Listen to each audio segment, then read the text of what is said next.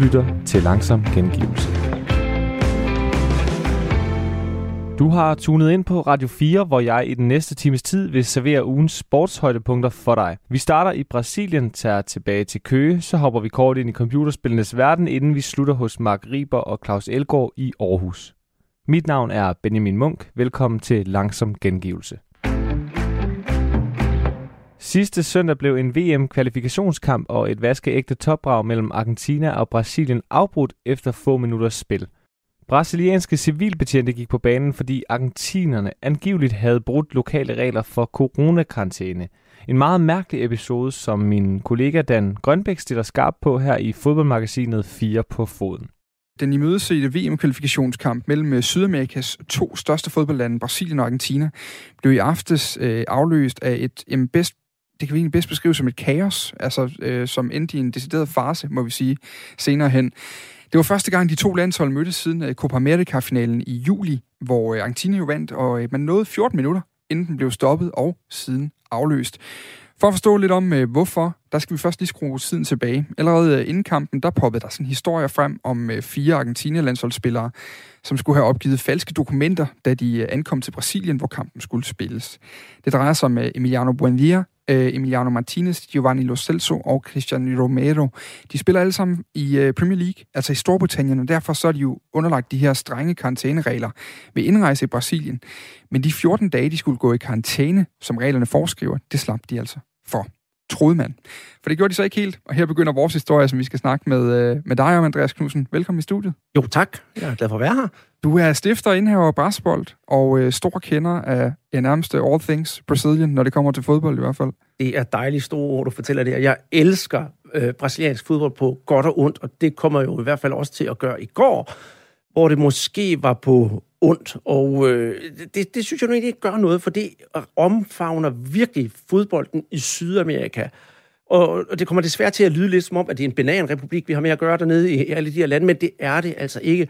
Øh, I går der så vi øh, en, en, en ting, hvor jeg sad med kæben nede på gulvet og blev med at tænke, hvad, hvad er det her? Og hvad googlede alle mulige øh, folk, jeg kender, og spurgte dem, ringede til dem og sagde, hvad sker der, hvad sker der, hvad sker der?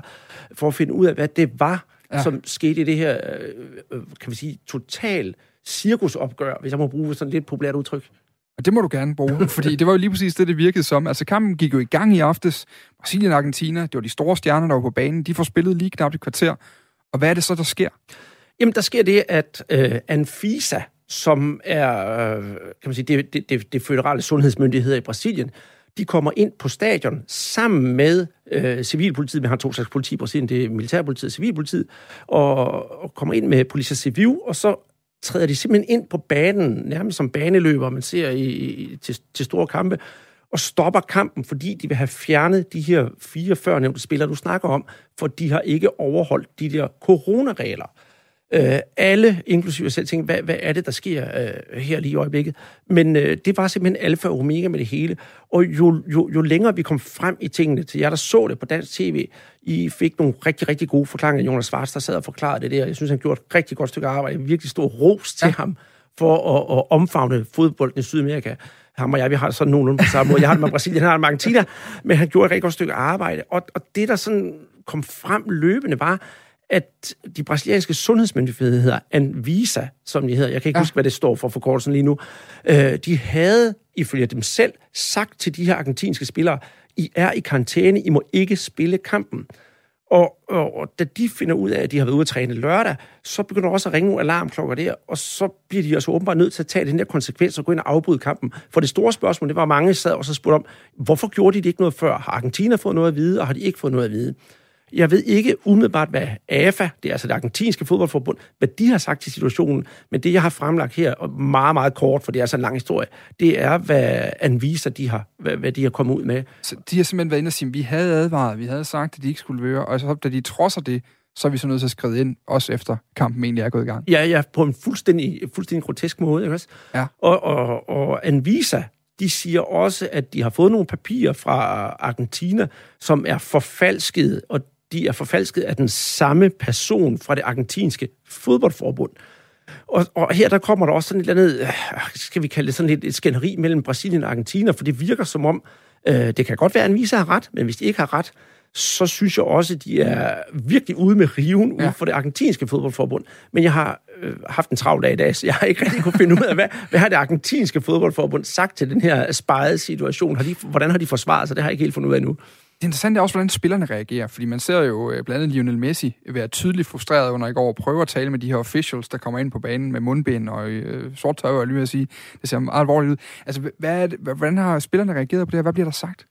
Jamen, man kan jo øh, gudskelov se, at det had, der er mellem Brasilien og Argentina, det kommer vi nok til at snakke om lidt senere, øh, det, det bliver lagt på hylden for et øjeblik, og, og, og Messi kommer ind, de griner, de snakker sammen, og jeg tror, de begge to har sådan en øh, øh ting med sig. Vi forstår altså ikke rigtigt, hvad der foregår her, men efterfølgende, der, der er der jo kommet ud i pressen, at Messi har været meget utilfreds med den måde, det hele foregik på, og man så jo også, og det undrede mig lidt, at han kommer ind, han kommer ikke ind iført sin landsholdstrøje, han kommer faktisk ind iført sådan en vest, som fotograferne bruger, mm. og står og snakker med dem. Og jeg tror, det, øh, det er altså min øh, egen udredning her, at det er, så repræsenterer han sig selv, og måske ikke det argentinske landshold. Ja. For der kommer også den problematik, det er, at Brasilien, de blev jo på banen og, og, og begyndte at spille 4-5 øh, mod 5, og så videre, ja. så videre, så videre. Altså, det, det er første gang, vi nogensinde har set to landshold, der har vundet fem VM-mesterskab, VM-finaler, spille mod hinanden. Men Argentina, de gik, og det kommer jo til at komme, det kommer til endnu et problem, fordi hvis Argentina forlader banen, hvad sker der så? Så er de jo gået for kampen, så kan de jo risikere at blive taberdømt. Men på den anden side set, så har vi også Brasilien, som deres myndigheder har gjort noget forkert. Kan Brasilien så blive taberdømt, eller skal kampen spilles helt om? Fordi det er jo også det store spørgsmål. Hvad skal der ske nu? Ja. Og det er der ikke rigtig nogen, der ved. Jeg vil gerne lige prøve at høre lige, fordi vi skal netop lige omkring til det sådan lidt storpolitiske. FIFA er også kommet med en udmelding her til eftermiddag, kunne jeg se, uh, lige jeg gik i studiet. Men, men uh, jeg, kunne, jeg ved, du har talt med, med Becarter, eller Becarter. Becarter de Oliveira. Ja, tidligere OB-spiller, som ja. jo nød i Superligaen i, i et par år. Altså, hvordan, om, hvordan man ligesom har reageret i Brasilien der. Hvad, hvad, hvad siger manden på gaden i Brasilien til de her uh, kaosscener? Det er, det er, det er tristesse. Fod, altså, altså, det er jo ikke, fodbolden har vundet, fodbolden har tabt. Og, og, og Brasilien, synes jeg, har haft sådan på landsholdsplan haft det lidt svært med at, at kunne omfavne brasilianerne. Det har været mere, ligesom når, når for eksempel det går dårligt for Danmark, så er det vi, ja. eller, så er det de spillede en dårlig kamp, og vi spillede en god kamp, ikke også? Øh, og sådan er det meget i Brasilien. Brasilianernes øh, landshold har en, en, et identitetsproblem. Neymar ankommer til træning i helikopter. Jeg kan, selv jeg som dansker, kan ikke sætte mig i Neymars sted, og en brasilianer, der ikke har råd til at spise mad, eller noget som helst. Han kan heller ikke sætte sig i Neymar sted. De vil have det folkelige tilbage, og det brasilianske fodboldforbund, øh, det er også politisk, de bærer også en del af ansvaret, mm. fordi de vil jo gerne have så mange penge som overhovedet muligt, så derfor rykker de deres kampe til Asien, øh, Hamburg for eksempel, det så vi jo selv, det der Hamburg eller Brasilien og Danmark spillede mod hinanden i 2012, øh, for at tjene så mange penge som muligt. Og landsholdet er ikke identificerbart længere. Det er en masse, sådan generelt sagt, ikke også, det er, ifølge Bichard siger, en masse europæiske superstjerner, som kommer hjem og ifører sig trøjen uden ære. Så, så man kan tale om, at selvom det i princippet er en fejl, der er begået af Argentina, i hvert fald hvad man siger fra myndighederne i Brasilien øh, i det her Anvisa, jamen så, så taler det ind i en eller anden kontekst, øh, ala ikke at det er det samme med en spillerstrækken i Danmark, eller sådan ja, noget, hvor man fjerner præcis. landsholdet fra lige, befolkningen på en eller anden måde. Lige præcis, og når, når, når, når landsholdet i forvejen har et dårligt renommé i Brasilien, for ikke at være folkets landshold, så gør det jo bare tingene endnu værre det her. Og, og jeg vil ikke placere skylden hverken hos Brasilien eller hos Argentina. Umiddelbart så virker det som, der er en fodfejl, ja. og, og, og spillerne skal jo ikke være over loven. Og så tror jeg også, at øh, hvis man også ser sådan lidt anderledes på det med de brasilianske briller, i hvert fald som jeg har der, så synes jeg også, det er underligt, hvorfor kunne de fire argentiner få lov til at spille, når spillerne for eksempel fra Zenit St. Petersborg, ja. de måtte ikke komme ned og spille, fordi de skulle spille mod Chelsea Champions League i næste uge, Firmino og alle dem der. Altså, ja. altså det er jo også en større snak. Vi kan lige prøve at tage FIFAs melding, for de kom med en uh, ny udmelding om sagen her til eftermiddag. De uh, skriver i en, uh, en udtalelse, at FIFA beklager scenerne, der fulgte efter suspenderingen af kampen mellem Brasilien og Argentina i den sydamerikanske VM-kvalifikation, der forhindrede millioner af fans i at nyde en kamp mellem to af de vigtigste fodboldnationer i verden. De første officielle kamprapporter er blevet sendt til FIFA. Den information vil blive analyseret af den kompet- øh, kompetente disciplinærinstans, og en beslutning vil blive truffet med tiden. Så vi venter altså stadig på svar om, hvad der skal ske rent sportsligt med den her kamp. Altså, skal den taberdømme, skal den ikke, og, og, og hvordan det nu øh, passer videre. Øhm, jeg kunne egentlig også godt tænke mig at komme ind i, i det her med, øh, hvorfor, hvis man nu sidder derhjemme og tænker, at det her det er også lidt noget pjat, altså hvor vigtig en historie er det her egentlig, så skal vi bare huske på, da den her kamp, øh, den danske kamp mellem Danmark og Sverige bliver aflyst i sin tid, fordi en tåbe løber på banen og slår ud efter dommeren, sådan nogle ting. Altså, det, det betyder meget, når de her fodboldkampe forsvinder for øjnene af os endda, når vi har sat os til rette foran fjernsynet og er på stadion og så videre. Øhm, jeg kunne godt tænke mig at komme ind også på det, på det politiske i det her, fordi der går jo også noget storpolitik i det. Det er jo ikke bare to nationer, det er jo Argentina og Brasilien, vel, jeg ved ikke, om man kalder storebror og lillebror, i hvert fald nummer et og to, så kan man altid diskutere, hvem der er et og to i Sydamerika. Altså, hvor meget, øh, hvor meget betyder det niveau, altså det samfundsmæssige, det politiske i, i sådan en begivenhed som det her? Det betyder utrolig meget. Virkelig meget. Altså, altså Brasilien føler sig som storebror øh, i, i Sydamerika, og det har de også, øh, man måske næsten sige, med, med rette været. Det har været et brikland. De har haft virkelig gang i, i, i geschæften dernede. Og Argentina har altid stået ved siden af som den der, den der lillebror. Og fodbold, det er jo et og alt, både for argentinerne og Brasilien, det, brasilianerne, og det, det er den samme følelse, de begge to har, bare lidt på andre måder. Ikke? De går lige så meget op i det, begge to. Og hvis Argentina kunne slå Brasilien, ej, hvor er det bare dejligt, ikke også? Det gjorde ja. de i Copa America. Øh, og, og, og så håber de også, at de kan gøre det til VM, fordi Argentina er fodboldmæssigt Brasilien øh, underlegen, hvis man bare kigger på titler. Det eneste sted, de har vundet flere titler end Brasilien, det er i Copa America. VM og Copa Libertadores osv., så videre. Der fører Brasilien jo stort, ja. ikke også? Og så er det bare lige det der ene sted, og så kommer der også, nu har vi jo både, det er noget helt andet, det er jo så ikke storpolitisk vel, men Neymar og Messi. Neymar og Messi. Hvem var den første, der vandt en stor pokal til deres pågældende land? Det var så Messi med Copa America. Jeg tæller ikke Neymars OL-medalje med. Men, men, men det, det er jo det, der sådan bliver hele omdrejningspunktet. Og så bliver det også politisk, især her til Copa America, hvor det skulle være holdt i, var det Colombia, om de kunne ikke på grund af covid, Argentina kunne så ikke overtage det på grund af covid. Og så har vi den nu prøver jeg at forholde mig sådan positivt til det, den flamboyante præsident i Brasilien, Jair Bolsonaro, som siger, jamen kom bare til os, vi kan godt hjælpe jer med det her, vi skal nok holde i Copa America. Ja. Og Brasilien er det land i Sydamerika, som har flest covid-tilfælde, har den største problematik. Folk har jo det problem dernede. Skal jeg blive hjemme, at undgå covid, dø af sult, eller skal jeg gå ud på gaden og tjene mine penge og dø af covid? Altså ja. sådan hårdt sat op. Ja. Og der, der, hver gang der kører en brasiliansk ligakamp dernede, så kommer der sådan en statistik, hvor mange er døde, hvor mange er kommet igennem corona, og hvor mange nye smittede er der. Og antallet af døde med coronatilfælde eller coronarelaterede sygdomme, det er rundet en halv million mennesker nu. Og så bliver der også mange gange holdt et minut stillhed før hver kamp. Mm. Men når præsidenten for landet står og siger, ved I hvad, det her det er bare en, en, en mild forkølelse, og I skal ikke lade, lade jer vaccinere, fordi hvis I lader jer vaccinere, så bliver I til en krokodille. Og det er altså ikke noget, jeg bare finder på, det er noget, han rent faktisk har sagt. Så, så dem, der kalder ham for troppernes Trump, det kan jeg udmærket godt forstå, for der kommer de der underlige udmeldinger hele tiden. Og, det, og det, man skal også huske på, at det kan være svært at sætte ind i en kontekst herhjemme, hvor vi ser øh, et fyldt parken for første gang i gud ved hvor lang tid, altså øh, lige med undtagelse af EM jo ikke op, men, men at vi ser fodboldstadions være fyldt igen, vi ser øh, øh, øh vacciner rullet så grundigt ud, at man nærmest ikke engang behøver en pladsbillet i togene længere herhjemme nu, når man, når man kører med. Mundbinden er forsvundet fra det offentlige rum, alle de her ting. Der er det altså stadig en anden situation øh, med, med covid i, i Brasilien. Til sidst, Andreas Knudsen, altså, det er jo også et affjende opgør, det her. Måske affjende opgøret nærmest, hvis man kigger på, på landsholdsfodbold. Øh, den her episode, den her kamp, øh, hvad er det for en historie, den skriver sig ind i, og hvad for en historie er der allerede skrevet om den nu?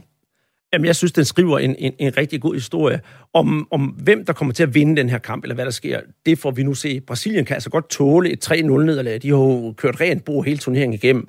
Så et enkelt nederlag til Argentina, det vil kun skæmme lidt i statistikken, når man fremover skal se, hvem, hvem og hvordan der vil ledes. Men jeg synes, det skriver sig ind i en, en, en god historie om de to landes, øh, hvad kan vi sige, øh, det der øh, øh, øh, fjendskab, de har og det, øh, jeg kommer sådan tænke på for første gang, da, da I snakker om, at vi skulle snakke om det her emne, det var tilbage i øh, 1978, hvor der også kom sådan noget politisk konspiration ind over det. Øh, 1978 VM i Argentina, det var sådan lidt specielt, for der blev holdt sådan et, et gruppespil, og så var der mellemspil, altså en mellemgruppespil, og så fandt man de to bedst placerede, som skulle spille en, en, en finale. Og Brasilien havde rent faktisk klaret sig ganske, ganske fint. Øh, de havde vundet deres kampe. Jeg tror faktisk, øh, hvis jeg kan huske, de måske spille uafgjort med Argentina. Men hvor man alting er, så stod de før den aller sidste kamp mellem øh, Argentina og Peru med en, mål, en positiv målscore, der hedder 6-1. Mm. Og øh, i den sidste kamp, der skulle Argentina og Peru møde hinanden, og Peru havde altså et relativt stærkt hold. De spillet 0-0 mod Holland, for eksempel, og vundet over Skotland og Iran, og havde store spillere som øh, hvad han, Teofilio Kobilas på holdet. Så man regnede jo egentlig med, at det skulle blive en meget tæt kamp.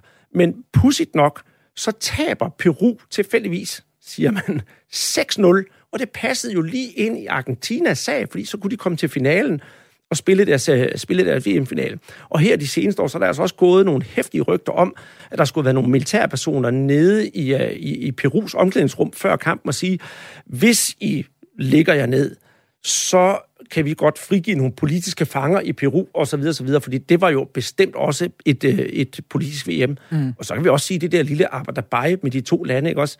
Hvem fik et rødt kort i 1982 mod Brasilien og Argentina? Det var jo selvest det unge Diego, der havde fået, fået nok. Så der er rigelig historie at tage fat i om Brasilien og Argentina. Men lige i det her tilfælde, hvem der er den skyldige, og hvad der er sket, der synes jeg, vi skal vente lidt og se, hvad der sker, fordi øh, har Argentina rent faktisk gjort noget forkert, og hvad siger de der Anvisa, og ja, mm. det, det er jo nok en historie, der kommer til at fortsætte nogle dage nu. Vi må lave en uh, Dylan på den og sige, at uh, svaret det flagrer stadig i vinden eller andet sted, og så, eller blaffer i vinden, og så må vi se, hvornår det, det, det dukker op et eller andet sted. Uh, Andreas sagde også til mig, inden vi gik i gang i dag, at det, det er jo sjældent et uh, sådan ordentligt klassisk opgør mellem Argentina og Brasilien, hvis der falder et rødt kort. Det er rigtigt. Så det siger også noget om den hårdhed, der er i, uh, i den her kamp. Andreas Knudsen, tak fordi du kom i studiet og udlægge teksten. Altså uh, stifter, af, uh, stifter indhaver Brasbold og, uh, og stor kender af brasiliansk fodbold.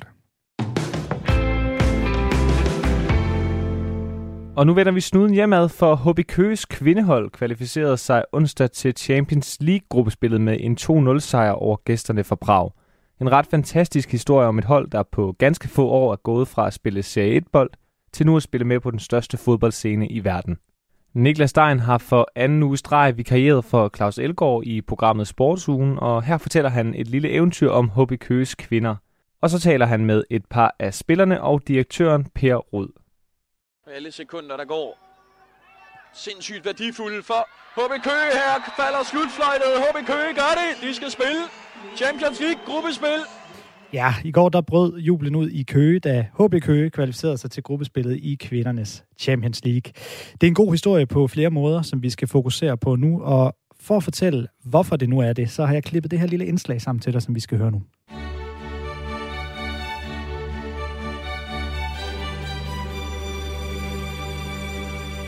Champions League-hymnen her, den skal gjalle ud over Capelli Sportstadion her i efteråret.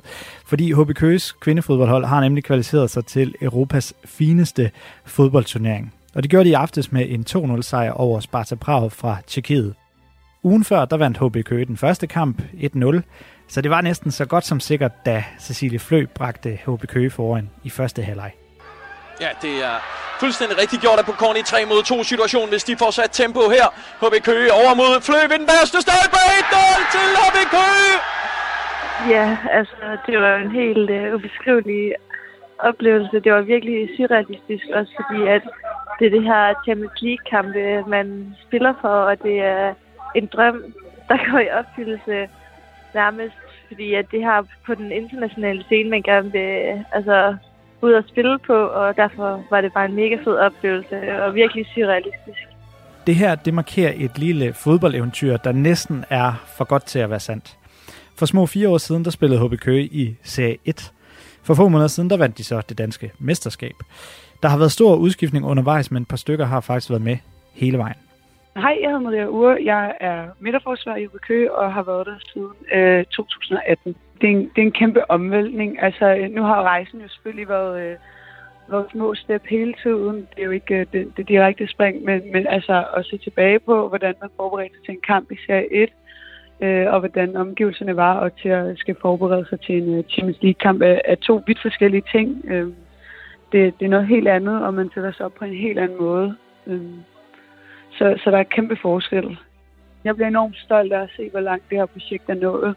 Øh, en ting er, at jeg bliver stolt af de spillere, der er på banen, fordi de er mine venner og sådan noget, men, men jeg bliver også enormt stolt af det klubben, øh, eller af klubben, og det de lægger i det her projekt, og hvor meget de ved det. Øh, alle personerne bag det, det, man bliver fyldt med glæde i hvert fald. My name is Kira Carusa. I'm a striker, and I've been with Obikir for a year and a half now. You want to celebrate and like enjoy the enjoy that moment, but also this like kind of this privilege of knowing that there's more to come. So, and that we're not done. And I think that that was when that 90, when the whistle blew in the final minute uh, at the end of the game, it was this like weight off our shoulders to know that we've finished what we started in this leg of the of Champions League, but that the excitement of so many more games to come ahead of us Og nu er HB Køge så klar til Champions League-gruppespillet, der faktisk er et helt nyt format i kvindefodbold. For normalt der spilles turneringen i knockout-format, men til den her sæson der er formatet skiftet til det, man kender fra mændenes Champions League, altså et gruppespil og så siden knockout. Og så har turneringen fået en gevaldig økonomisk indsprøjtning, som HB Køge nu drager fordel af. 178,5 millioner kroner. Det er det beløb, som UEFA nu smider i turneringen årligt, og de starter altså i år. Det er mere end en firedobling i forhold til det beløb, de plejer at smide i Champions League-klubberne, som HB Køge altså nu er en del af. Så spørgsmålet er nu, om det her Køge-eventyr det fortsætter. Hvad skal der ske nu, når de skal ud og spille Champions League-gruppespil? Ambitionen er at øh, gå ud og spille nogle fede kampe og ikke ligge os ned. Det kan godt være, at vi er underdog til det første gang, HB Køge de spiller Champions League, men, men vi skal gøre, altså gøre alt, hvad vi kan. Vise, vise, at vi er her, her og vise os, at vi, kan, vi prøver at måle os med de helt øh, største klubber. we are definitely an underestimated team, but that's a position we love to be in and that we thrive in actually as a as a club, as a team. Og jeg tror, at, øh, at nu er vi egentlig nået det skridt videre, vi, vi, vi håbede på, og, øh, og nu venter der bare nogle oplevelser i form af nogle, nogle lidt bedre hold, og lige kan se, hvordan vi kan, kan følge med der. Øh, så jeg ved ikke, om missionen er at komme så meget videre. Selvfølgelig vil vi kæmpe alt, hvad vi kan for det. Øh, men lige nu er det bare en på opleveren, og så, øh, så tager det hele med at lære det.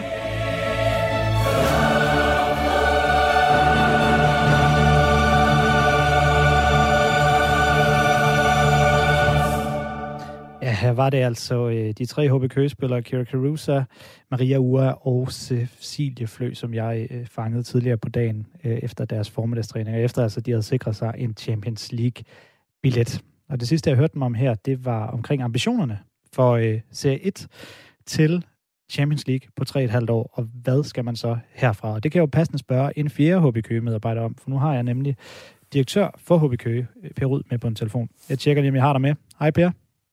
Det har du. Det er jo godt. Jamen øh, Per, som sagt, jeg spurgte lige øh, dine spillere her, hvad er ambitionen nu? Det øh, kan jo være sådan lidt et, et fluffy spørgsmål, når man for tre år siden spillede Serie 1. For hvad i alverden kan man så forvente sig i Champions League? Så lad mig spørge dig, hvad er ambitionen nu?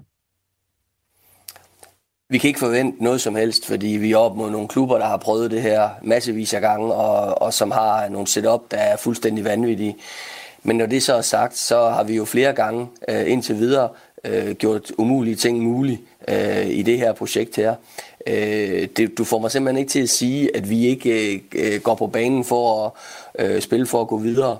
Øh, det kommer vi til at gøre alt for. Vi har stort set ikke, øh, jeg kan ikke huske, at vi har tabt med kvindeprojektet på, øh, med HB Køge på hjemmebane.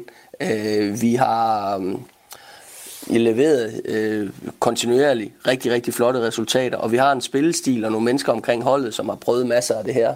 Øh, cheftræner Søren Randervold har jo været med i spillet masser af slutrunder for, for, for det danske landshold øh, som landstræner assistenttræner Kim Daggaard har selv spillet øh, øh, Champions League som, som spiller.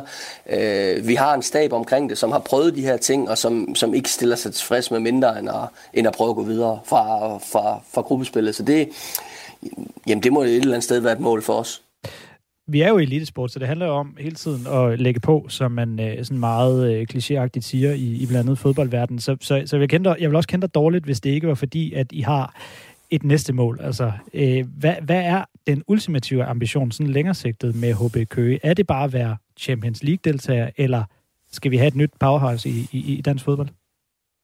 Jamen, det er der ingen tvivl om, at, at vi vil være et nyt powerhouse. Det er der helt sikkert vores mål. Øh, og, og, og, og for at komme i Champions League næste år, jamen, så kræver det jo, at, øh, at vi bliver mellem de to bedste, øh, og helst vinder øh, mesterskabet for at få den bedste lodtrækning. Så målet er, er jo at holde fokus på øh, den hjemlige turnering og vinde øh, det danske mesterskab for anden år i træk hvilket der jo ikke er nogen klubber, der har gjort i øh, mange, mange, mange år. Så det må, være, det må være det primære mål.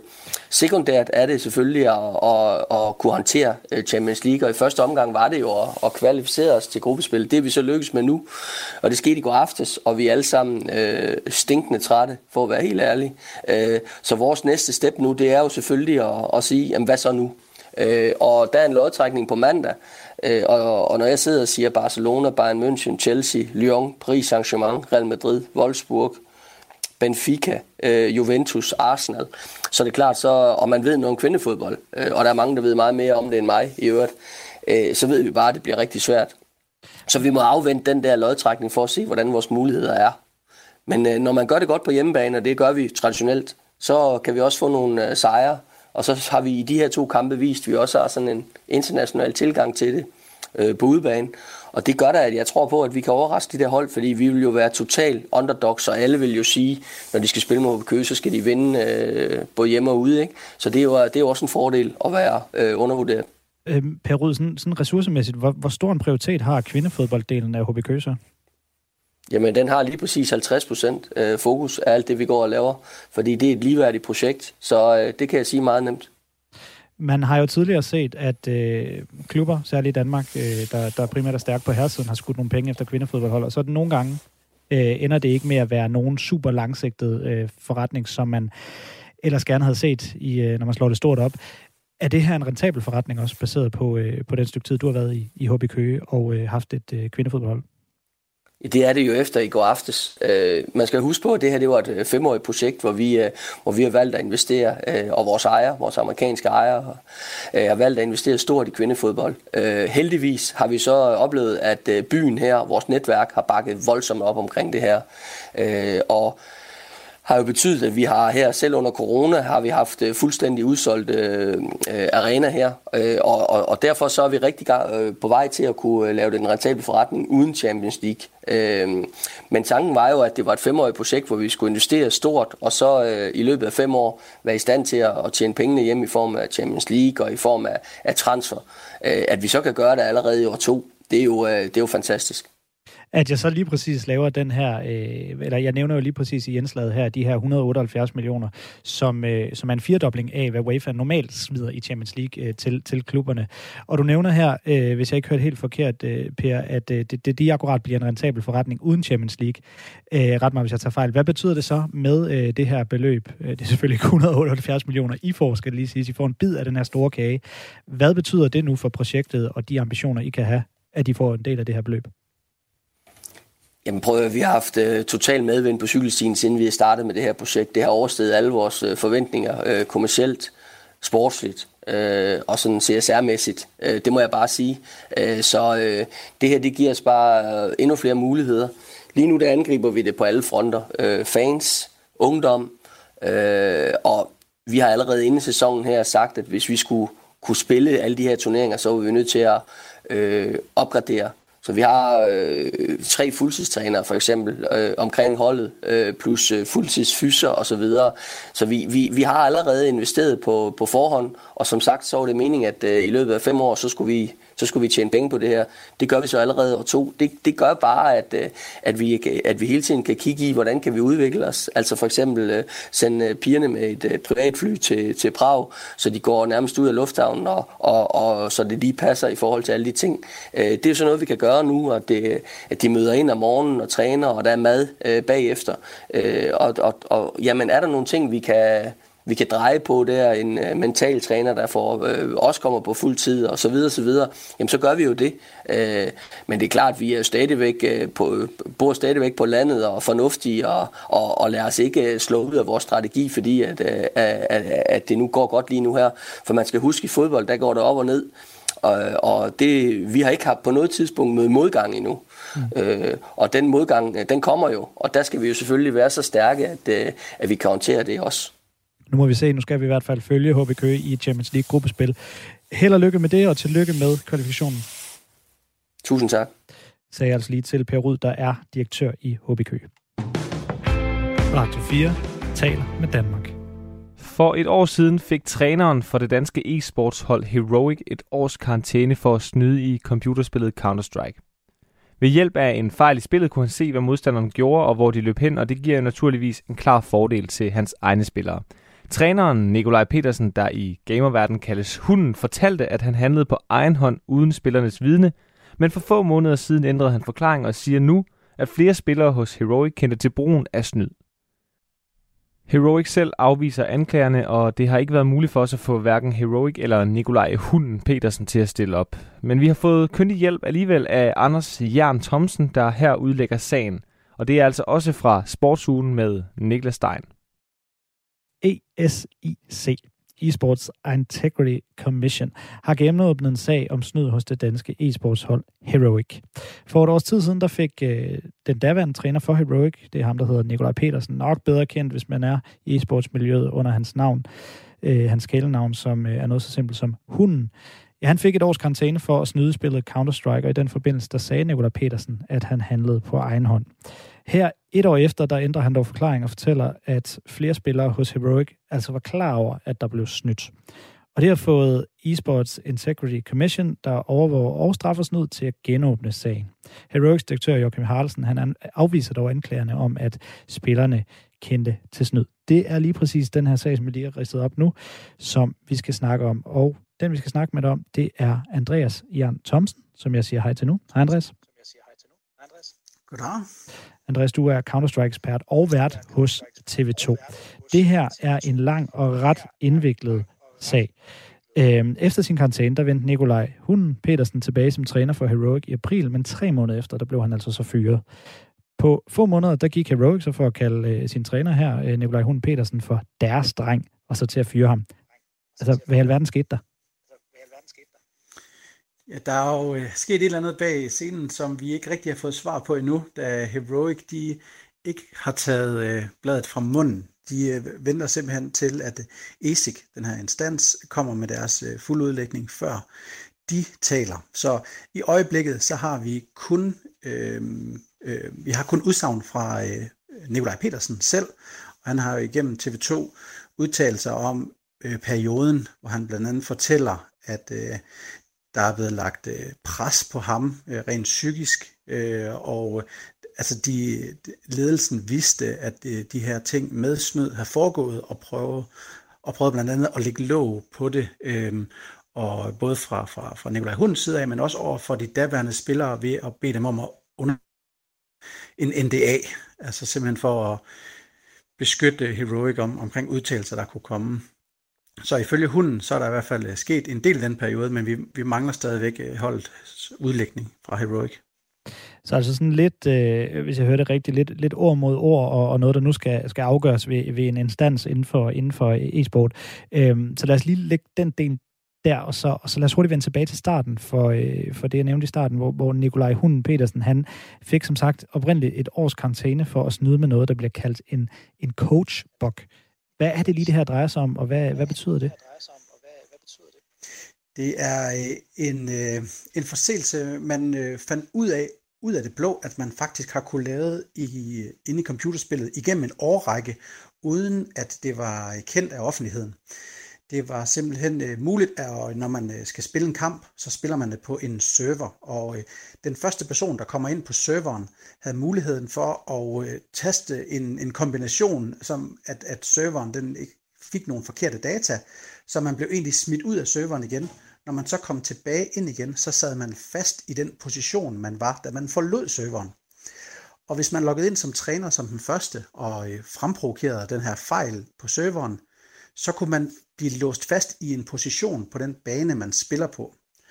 Det gode for, øh, for træneren i det her tilfælde er, at så kan han skaffe informationer omkring modspilleren, hvor de befinder sig henne.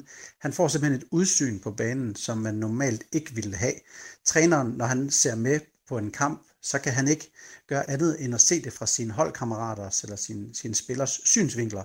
Men i det her tilfælde, der kunne han manipulere serveren, så han kunne se det andre steder fra. Og så kunne han simpelthen øh, øh, lave taktiske beslutninger ud fra, hvad han så. Andreas, det, er, det, er jo, det, er jo, det er jo sådan det, der øh, også bliver kaldt lidt en glitch i, i computerspils øh, lingo. Hvordan, hvordan er egentlig snakken sådan egentlig internt i, i hvad hedder det, e-sportsmiljøet og, om det her? Fordi man kan også sige, men det er ikke bare dem, der, der producerer spillet, der, der, der skal lære at have styr øh, på, på, på sådan noget. Er der, er der delte meninger, eller er man er ret klar over, at, øh, at det her, det er altså snyd? Man har haft delte meninger tidligere, hvor vi har set andre fejl, hvor der måske har været en lidt usynlig kasse i teksturen, hvor man kunne stå op på, og så kunne man få en, en spilfordel, eller man har måske udnyttet en eller anden mekanisk ting. Men her har der været klokkeklar enighed fra, fra spilmiljøet, at det her det var en fejl, og integriteten af spillet ryger, når man misbruger den her fejl. Så det var meget tydeligt fra spiludvikleren, at det her det skulle fikses med det samme, og øh, de lavede faktisk en af deres hurtigste opdateringer nogensinde og løste det her problem. Og alle var egentlig enige om, at vi skal til bund til den her sag, fordi det er det, er det, det, er det værste tilfælde, vi har set af man skal man sige, organiseret snyd den her sag, hvor øh, der er jo sådan et skarpt øh, firkantet tegnet op to parter, altså Nikolaj Hun Petersen, den tidligere Heroic-træner, og så netop øh, holdet Heroic. Øhm, sådan ganske kort, hvor, hvor øh, fremadrettet stiller det de her, de her parter, trænerne holdet? De her, parter, trænerne holdet? Jamen, øh, det er jo det, hvor, hvor vi står lidt i en suppedags lige nu, fordi for det første, der er ikke præcedens for tidligere til, hvordan håndterer man det her. Øhm, hvordan skal en potentiel strafferamme være, og hvem skal udstille øh, straffen. Vi har det her øh, ESIC, øh, som kommer som en ekstern, men de er jo betalt af turneringsarrangørerne, så de tager beslutningen på turneringsarrangørernes vegne. Øhm, er der andre, der burde at, at tage beslutninger? Skal spilarrangøren selv gå ind og tage en beslutning? Det, det, det kan vi ikke helt finde ud af lige nu, og vi kan heller ikke finde ud af, hvordan det skal straffes. Det er også rigtig svært lige nu at finde ud af, hvor mange er impliceret. Øhm, og det er jo så det, der bliver, bliver undersøgt i øjeblikket. Man skal huske, at da den her skandale først kom frem med coachbokken, var hun jo ikke den eneste træner. Det var omkring 30 trænere, som havde udnyttet den her fejl. Men det her det er den eneste sag, hvor man går ind og siger, at der er potentiale for, at spillerne har været medimpliceret. Simpelthen fordi de andre sager, der er der ikke noget bevismateriale. Træneren har gået ud i hver enkelt sag, der er, er blevet dømt at sige, jamen, jeg har arbejdet på ene hånd, mine spillere vidste ingenting. Og så er det svært at komme videre, for det er svært at skaffe nogle reelle, konkrete fysiske beviser for det, medmindre der er en, der går ud og frigiver noget information. På den måde altså en potentiel øh, skældsættende øh, afgørelse og sag, øh, vi ser frem til at følge og øh, finde en afgørelse øh, på. Vi skal selvfølgelig nok øh, følge med i og dække det på den anden side, når det kommer her i sportszonen. I første, øh, første omgang, mange tak for at gøre os kloge på, hvad i alverden det var her, det her det går ud på til dig, Andreas. Selv tak. Altså Andreas Jan Thomsen, som var, eller som er Counter-Strike-ekspert og vært på øh, TV2's Counter-Strike-dækning. Mark Riber har spillet professionel fodbold i 10 år. Fra 1988, hvor han startede karrieren i AGF, og indtil 1998, hvor han spillede sin sidste professionelle sæson for skotske Celtic FC. Og så er han også noteret for 61 kampe for det danske A-landshold. Under festugen i Aarhus var han så tilbage, hvor det hele startede her i Aarhus, da han og Claus Elgaard fik sig en snak foran et live publikum. De to herrer kom vidt omkring, og jeg vil selvfølgelig anbefale dig at lytte til hele programmet, men øh, du får lige en smagsprøve her. Du bliver kastet lidt ind i samtalen, hvor øh, Mark Riber fortæller om, hvad der er hårdt som professionel fodboldspiller, og øh, så fortæller han også om en fodboldkultur, der ikke findes særlig mange steder i verden, og hvem han mener er den bedste fodboldspiller, han har spillet med. Prøv at forklare det der pres, fordi hvis man ikke lige er med i omklædningsrummet og spiller fodbold på dit niveau, så lyder det jo som om, at en fodboldtilværelse, man træner en, ja. to gange om dagen, er okay. Hvis man lægger det sammen, så er det måske fire timer. Og så spiller man om søndagen, når man får en hulens masse penge for det. Hvor hårdt kan det lige være? Altså, hvor er det presset ligger, rent faktisk? Jamen, det, det var du fuldstændig øh, ret i, at det, det, det, lyder, det lyder åndssvagt. Øh, to timers arbejde dagligt osv. Som jeg sagde før, masser af fritid, men ingen frihed. Så der er nogen, der hele tiden bestemmer over det. Øh, men det var en sidebemærkning. Altså, du, du øh, det, er, det, er, det er svært, og presset er abnormt. Altså, man skal forestille sig, at øh, nu, nu, øh, nu er Aarhus en... Øh, altså, vi, vi, vi, vi, heldigvis er der rigtig mange i Aarhus, der går super meget op i, i AGF, og hvordan det går i AGF. Og, øh, og det er jo desværre både på godt og på ondt. Altså sidste år, øh, med bronzemedaljer og, og, og så videre, ikke? Og, og i år, hvor, hvor vi lige pludselig ligger helt i den anden øh, ende af... Altså, jeg lover dig, for et år siden, der, der elskede drengene at sætte nede ved, ved åen og, og, øh, og sige hej til alle folk, øh, der kom forbi, og når de spiste deres burger. Jeg tror ikke, der er ret mange, der sidder dernede i øjeblikket. Øh, fordi, altså, der kommer sure opstød og, og øh, og nogle, nogle, nogle kommentarer, som man ikke har, har lyst til at, at blive konfronteret med måske. Øh, så, så, så det er bare hårdt, at, at man er i, altså i Glasgow, der var det altså AGF gange 100. Jamen, hvordan var det i Glasgow? Fordi at der var jo et krav, og det var en Ja, ja, guldmedalje. Færdig Der var arbejde. ikke så meget at snakke om. Nej. Der var ikke, øh, altså der var ikke, der var ikke, andenpladser var fuldstændig irrelevant. Fuldstændig. Øh, ja, jamen altså, for sådan at, at kunne, øh, kunne fortælle, hvordan, hvordan fansene i, øh, i Glasgow, de opfattede os fodboldspillere, så plejer jeg at sige, jamen altså, på sådan øh, stjerneskalaen, så var der, der er i hvert fald nogen, der kender Rod Stewart, og så var der Sean Connery, og så kom vi. Og så kom I. Altså, det, det, var, det var virkelig, virkelig sindssygt. Og hvis jeg kommer op i dag, det er 25 år siden, jeg har været der.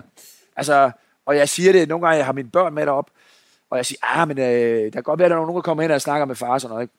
Øh, at de bliver chokeret og rystet. Øh, og de spørger ind til, øh, ja, vi sad i toget, toget, en lille historie, vi, vi sad i toget fra Edinburgh til Glasgow, vi var lige landet, og øh, så sidder der en i, i, øh, på sædet overfor, så lige præcis siger han, alright, big man, how's your big toe? Det, det er så en for 25 år siden, der kunne huske, at jeg stoppede med at spille fodbold, fordi jeg havde ondt i min store tog. Øh, og, og, og sådan kunne jeg blive ved. Altså, altså passionen, selv, selv unge mennesker, som aldrig har set mig spille fodbold, har fået overleveret af deres forældre, eller set videoer sammen med deres bedste forældre af spillere fra 50 år siden. De kender historien. Mm. Øh, så det er bare vanvittigt. Øh, men det er jo fedt at, at være en del af noget, som, som folk har, har så, så stor passion omkring. Men Mark, hvordan er det så? Fordi i Glasgow, uanset om man spiller for Celtic eller Rangers, der er nogle folk deroppe, de arbejder altså hårdt. De tager Ja. kedeldragt på Ja. meget tidligt, Ja. og så tager det ned igen meget sent. Ja. Og det, de kan næste dag, det er at fortælle, at enten har I vundet eller tabt. Det er deres identitet, indtil der bliver spillet en ny kamp. Hvor- Hvordan er det egentlig at betyde så meget for et menneske? Jamen, altså, og, og jeg kan igen sige, at, at, at der var nogen, altså, så havde de måske for at støtte, støtte Celtic, eller mere sådan symbolsk, så havde de købt en aktie i, øh, i Celtic måske, til, hvad ved jeg, 1000 kroner. Mm. Øh, og, og, og der var rigtig mange arbejdsløse, og det var øh, altså, øh, et, et samfund, som er meget, meget mere armt, øh, meget mere uddelt end, end det danske.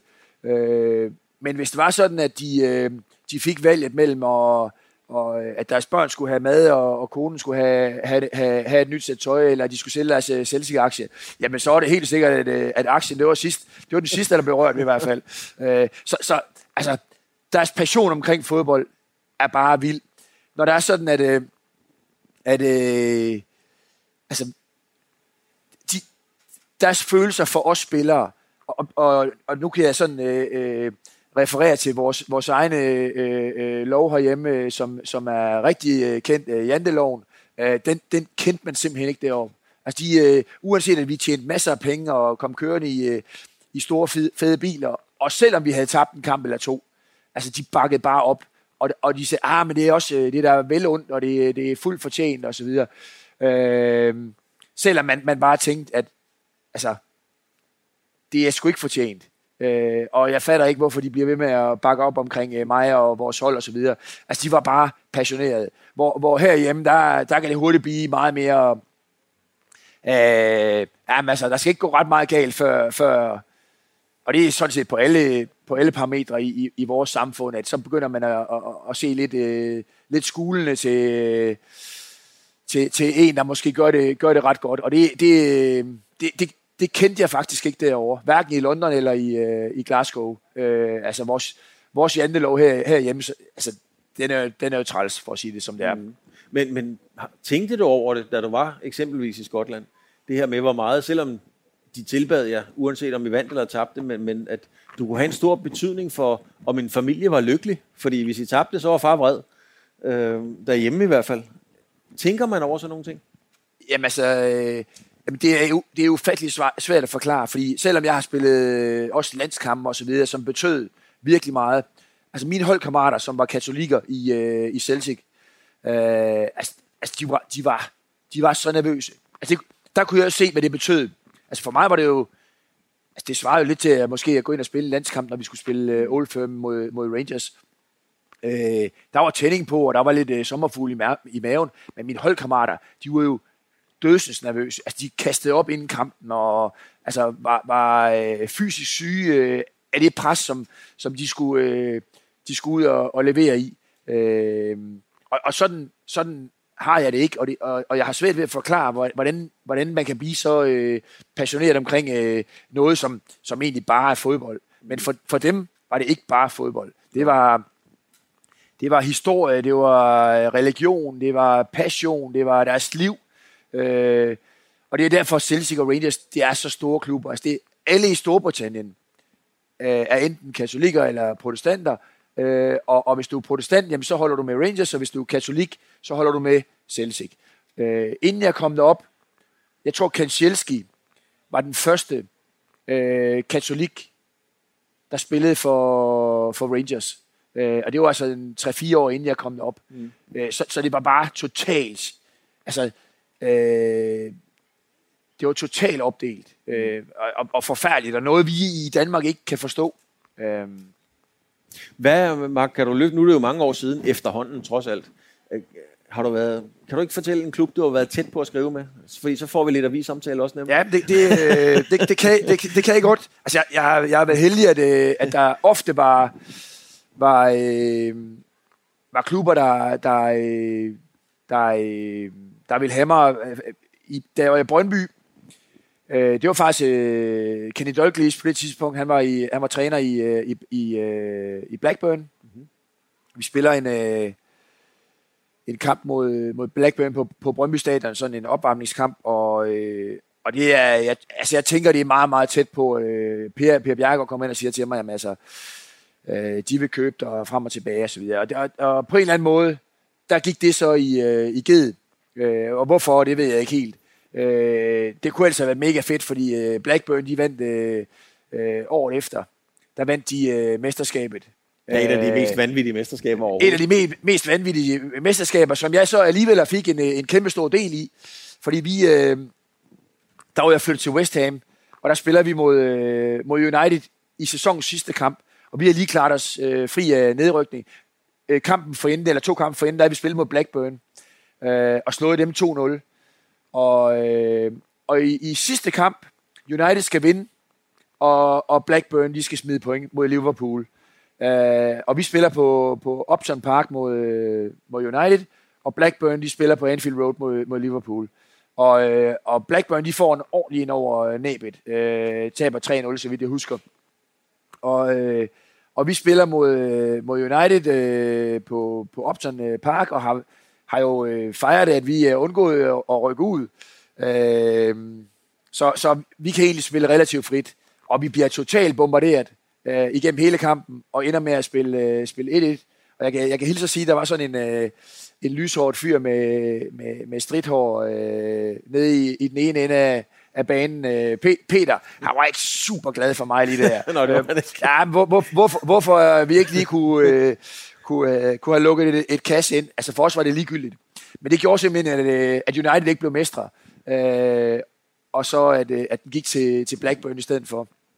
Et andet tidspunkt, hvor, hvor, øh, hvor jeg var meget tæt på at lave, det var mens jeg var i, øh, i West Ham, jeg var meget tæt på at lave en, øh, en aftale med, med Fenerbahce i, i Tyrkiet, og har mødtes med, med Alicen, som var... Jeg skulle lige til at sige, det har været Papacien. Ja, lige nøjagtigt. Øh, jeg mødtes med, med Alicen i, øh, i London øh, nogle gange faktisk. Han fløj over og var, var sindssygt øh, optaget af, at, øh, at vi skulle bare til Tyrkiet. Charlotte var med til samtalerne også. Og øh, jamen altså, øh, han skulle jo afholde vores bryllup, og øh, han ville invitere alle øh, kendtiser i hele verden. Altså, han snakkede om amerikanske præsident, og hvad ved jeg. Altså, hvor man bare tænker, goddag, man økseskaft. Men altså, det var, det var crazy. Nå, så øh, skal vi sådan slutte tingene lidt af. Øh, og det, det er så efter en landskamp øh, i parken, hvor, øh, hvor han så kommer øh, til Casino Hotel inde i, øh, jeg kan ikke, Radisson tror jeg det var, inde, i, inde midt i København. Og, øh, og vi sidder og snakker sammen med Slot og jeg og ham. Og, øh, og så, går, så går vi så udenfor, og så har han jo ringet til altså, alle tyrkere i hele Danmark, tænker jeg lidt. Øh, de stod så ude foran et hotel og, og gik fuldstændig bananas.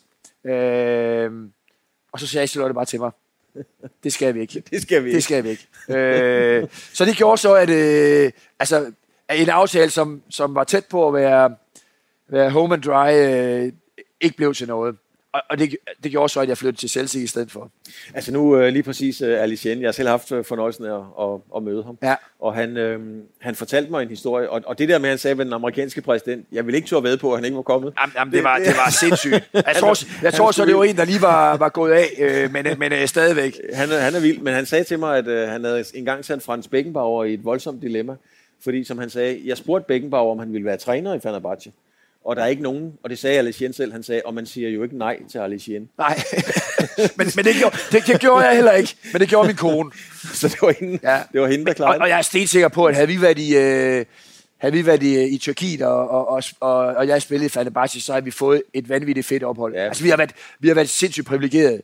Øh, har været gode til at bruge de byer, vi har boet i. Både øh, altså Aarhus, øh, som jeg elsker overalt, øh, København, da jeg var i, øh, i Brøndby, og, og London i West Ham, altså Glasgow, fede, fede steder, og vi har brugt dem øh, øh, så meget, som vi overhovedet kunne. Øh, I London, hvor vi ingen øh, børn havde, jamen så øh, alt det, der overhovedet kunne lade sig gøre, så, så var vi til musicals og i teater og, og en koncert i ny og næ. Øh, altså, og, og, og det tænker jeg også, man har en forpligtelse til, øh, når man, når man øh, får muligheden for at komme ud og opleve øh, øh, verden, øh, at man så også øh, at man griber den, i stedet for at sætte derhjemme og, og måske øh, øh, have ondt af sig selv over, at man ikke kan være med til, til festen hjemme i, øh, med vennerne osv., at man så øh, opsøger øh, øh, de goder, som der nu er de steder, man er i stedet for. Altså nu er det rigtige Old Firm, det er en af de mest klassiske sportsbegivenheder jo inden for al sport. Men jeg kan så også, jeg var nede og besøge Brian Sten, da han var i Fenerbahce. Ja. Og øh, der Ja. var jeg så inde og se Fenerbahce mod Galatasaray. Det er også voldsomt. Det er så, så hilst at Ja. sige. Det går altså også Ja, det er også voldsomt. på, på, en, på en helt anden måde. Ikke? Ja. Mark, hvem er den bedste fodboldspiller, du nogensinde har spillet sammen med? Eller mod? Ja. Øh, jamen altså, og, og- igen, jeg har, jeg har jo øh, jeg har været heldig at spille mod, mod, mod, de, mod, de, mod de bedste og med de bedste. Altså, det er også det, nogen, nogen spørger mig en gang imellem, øh, ja, men altså, du, du har også gjort det for penge og sådan noget, og det kan, jeg, det kan jeg helt oprigtigt sige, at det har aldrig nogensinde betydet noget for mig. Altså, jeg har selvfølgelig været rart at, at, at tjene en god skilling ved siden af, øh, men, men altså, drømmen om at komme over og spille øh, i, i Premier League mod de bedste spillere i verden, på de bedste stadions i verden, altså det ville jeg have gjort, og det kan jeg sige 100% ærligt, det ville jeg gjort gratis. Mm. Øh, fed, fed oplevelse. Og øh, tilbage til dit spørgsmål. Øh, den spiller, som, som, øh, som jeg føler øh, har, har, har kunne gøre tingene på egen hånd, øh, og altså, der må jeg bare sige, det er Peter. Peter er vanvittig. Øh, han kunne, øh, jamen, altså, han kunne få et hold med sig. Han kunne selv klare ærterne, når det, når det virkelig var, var, var, var problematisk. Øh, altså, man kan bare kigge på, på, på de klubber, han har spillet i. United havde ikke vundet noget, jeg tror, i 30 år, inden han kom. Mm. Og lige så støvsugede han bare, øh, eller de støvsugede det hele. Så flytter han øh, til Portugal. Øh, har ikke, de har ikke vundet i Sporting jeg ved ikke, hvor mange år, og de støvsuger det hele igen. Altså, han har bare, Danmark vinder øh, øh, de trofæer, der er vundet i, øh, altså de trofæer, som Danmark har vundet, det, det har Peter også været med til. Ja. Altså, han har bare været sindssyg. Øh, og, øh, og, og, og det er velvidende også, at altså Michael kunne jeg også godt nævne som, som en, men, men, men Michael, øh, i hvert fald øh, i den tid, jeg spillede med ham, var ikke så kampafgørende. Øh, altså Brian for eksempel var mere kampafgørende, end, end Michael var. Mm. Altså jeg har sågar haft... Øh, Øh, øh, er blevet kaldt, kaldt, når vi var afsted på, på tur med landshold, jamen så har jeg haft en landstræner, der, der, øh, der kaldte mig ind for at høre, med, om, om, om vi kunne starte med Michael ude. Øh, fordi at det synes han var bedst. Så sagde jeg, det kan vi ikke. Altså, det, det, det, det er ikke så meget at snakke om. Det kan godt være, altså, det kan godt være at han faktisk måske havde, havde ret i, at, at, at, jeg kan ikke huske, om det var i øh, Makedonien eller Albanien på udebane, at det måske havde været bedre at få en ind, der, der måske kunne knokle lidt mere, end, øh, end Michael kunne. Men, men det virkede bare helt fuldstændig vanvittigt at, og, øh, at begynde at sætte, sætte en af verdens absolut bedste spillere udenfor. Øh, så, så, så der må jeg bare sige til ham, det kan vi ikke. Øh, det, vil, det vil være galt i min verden, uanset det måske havde været rigtigt. Men han er oppe i den liga også, øh, Michael Laudrup. Han er, øh, jamen, han er kæmpe, kæmpe stor. Så har jeg været heldig også at spille med det kan jo og Henrik Larsson øh, på hold. Øh, og øh, jamen, altså i Brøndby, vi havde jo landsholdsspillere på alle pladser, og KF'er i, øh, i West Ham, øh, Tony Kotti, og da, da jeg selv spillede, altså den, den værste spiller, jeg spillede overfor, det er u- ubetinget øh, Alan Shearer. Ja. Øh, ubetinget. Han scorede, og jeg, det var altid mig, der skulle passe ham op, og han scorede hver gang.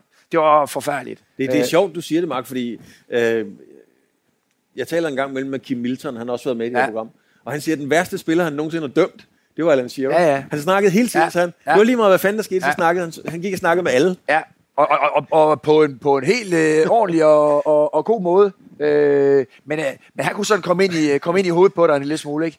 Og, ej, han var altså sindssygt dygtig spiller, knoklet vanvittigt hårdt, og, og så scorede han bare mål øh, hele tiden. Vi er ved at være ved vejs ende, men i et program, der handler om ugens sportshøjdepunkter, kommer vi simpelthen ikke udenom det danske landshold. For i tirsdags vandt de 5-0 over Israel i den 6. VM-kvalifikationskamp og har med en målscore på 22-0 opnået maksimumpoint. Jeg er personligt helt pjattet med det her hold, og øh, tør også godt sige, at det næsten ikke kan gå galt nu. Derfor skal vi lige have et lille indslag mere, og det bliver det tredje fra programmet Sportsugen, og det må I leve med, for vores helt egen fodboldekspert Dan Grønbæk hoppede ind til Niklas Stein i studiet, og sammen tog de temperaturen på det brandvarme landshold.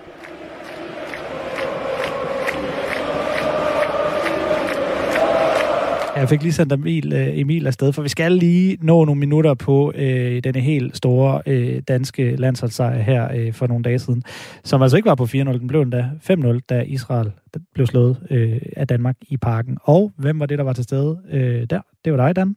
Hej med dig. Pænt goddag.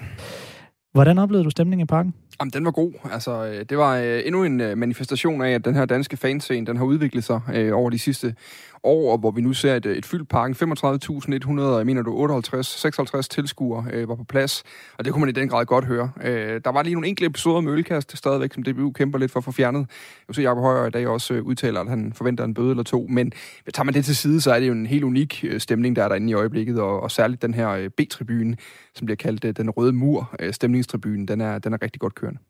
Seks kampe, seks sejre og en målscore på 22-0. Det er, skal bare øh, ja, sige det ganske kort, meget, meget, meget pæne tal. Jamen, det er historisk. Historisk ligefrem. Jamen, jeg, tror, jeg kan ikke huske nogensinde, at dansk landshold er kommet så godt i gang med en kvalifikation før. Hvor godt spiller øh, landsholdet så? De spiller virkelig godt. Altså, øh, heldigvis så viste det sig, at den der øh, øh, problematiske øh, kamp mod Færøerne i, øh, i Torshavn var en, en enlig svale. Fordi det snart vi var tilbage mod et hold mod, som Israel, som, øh, som er teknisk øh, bedre funderet end det, det færøske, og som også øh, bød lidt op til en, til en åben dans øh, på nogle tidspunkter, jamen så straffer vi dem benhårdt. Altså de første 15-17 minutter, der havde Danmark lidt svært ved at komme i gang. Øh, Israel havde egentlig godt styr på bolden. Man har en, øh, en, øh, en scoring faktisk af Iran Sahavi, deres store stjerne, som bliver underkendt for offside, men hvor, hvor han reelt havde snydt øh, den danske øh, trebakkæde nede i bunden. Så, så, men derudover så sad, der jo, sad Danmark jo på resten, øh, og, og for de der fra, fra minut 20 og, og frem til minut 90, der var det kun et spørgsmål om, hvor stort nederlaget skulle blive for Israel. Israel, Moldova, Færøerne, Skotland, Østrig. Det er jo ikke Belgien, Italien, Spanien, England. Har det været på en billig baggrund også? Jamen, det er jo på den baggrund, det nu engang er, når man er i den, øh, den øverste potte af seedningssystemet, og det var Danmark jo denne gang, så kan vi være heldige at slippe for de helt store. Øhm, jeg havde nok forventet, at både Østrig og Skotland ville være bedre hold, men de har været særligt Østrig i den her kvalifikation. Senest der fik de jo klar på Israel med 5-2. De tabte også øh, på hjemmebane 1-0 til Skotland. Så jeg forventede mig mere et østrisk landshold øh, i den her pulje, men derudover så tror jeg, at det er meget som, som forventet. Øh, der, men, men man kan sige, at de store hold gør det også færdigt mod de mindre hold. Og det må vi sige, det er måske i virkeligheden den største ting ved det danske landshold lige nu, det er, at vi er uhyre effektive når vi kommer ud mod, øh, mod de her hold, som, som vi skal slå på dagen. Altså, det gør vi ikke bare med 1-0 længere, og så låser fast. Altså, det hedder, det hedder 4-0 mod, øh, mod Israel i går. Det hedder, det hedder 2-0 over, eller 2-3-0 over Skotland, 2-0 over Skotland, og det hedder, hedder 4-0 over Østrig i Østrig. Så, så det er et hold, der lige nu gør det færdigt, og som har, jeg mener, det er 16 forskellige målscorer på de 22 mål. Så der er utrolig meget, øh, utrolig meget scoringspotentiale i det her hold øh, i forhold til tidligere tider. Jeg skulle egentlig have spurgt dig, om du tror, vi, vi kommer til VM, Dan. Det tror jeg roligt, vi kan sige, at det, det vil være en stor, øh, eller næsten mindre spillemæssig skandale, hvis vi ikke gør. Ja. Et ord, øh, sætter lige på kornet. Hvor langt tror du, Danmark kommer til at gå til VM? Åh, oh, det er jo det her med, hvem vi møder i de enkelte kampe, men, øh, men en kvartfinale eller en semifinale er ikke, ikke urealistisk at forvente, tror jeg. Det var langsom gengivelse for denne gang. Vi har været lidt rundt omkring med klip fra Fire på Foden, Sportsugen og Fremkaldt. Du kan som altid finde de fulde afsnit i diverse podcast-apps på Spotify eller på radio4.dk. Så giv dem et lyt, det vil du ikke fortryde. Mit navn er Benjamin Munk. Tak fordi du lyttede med.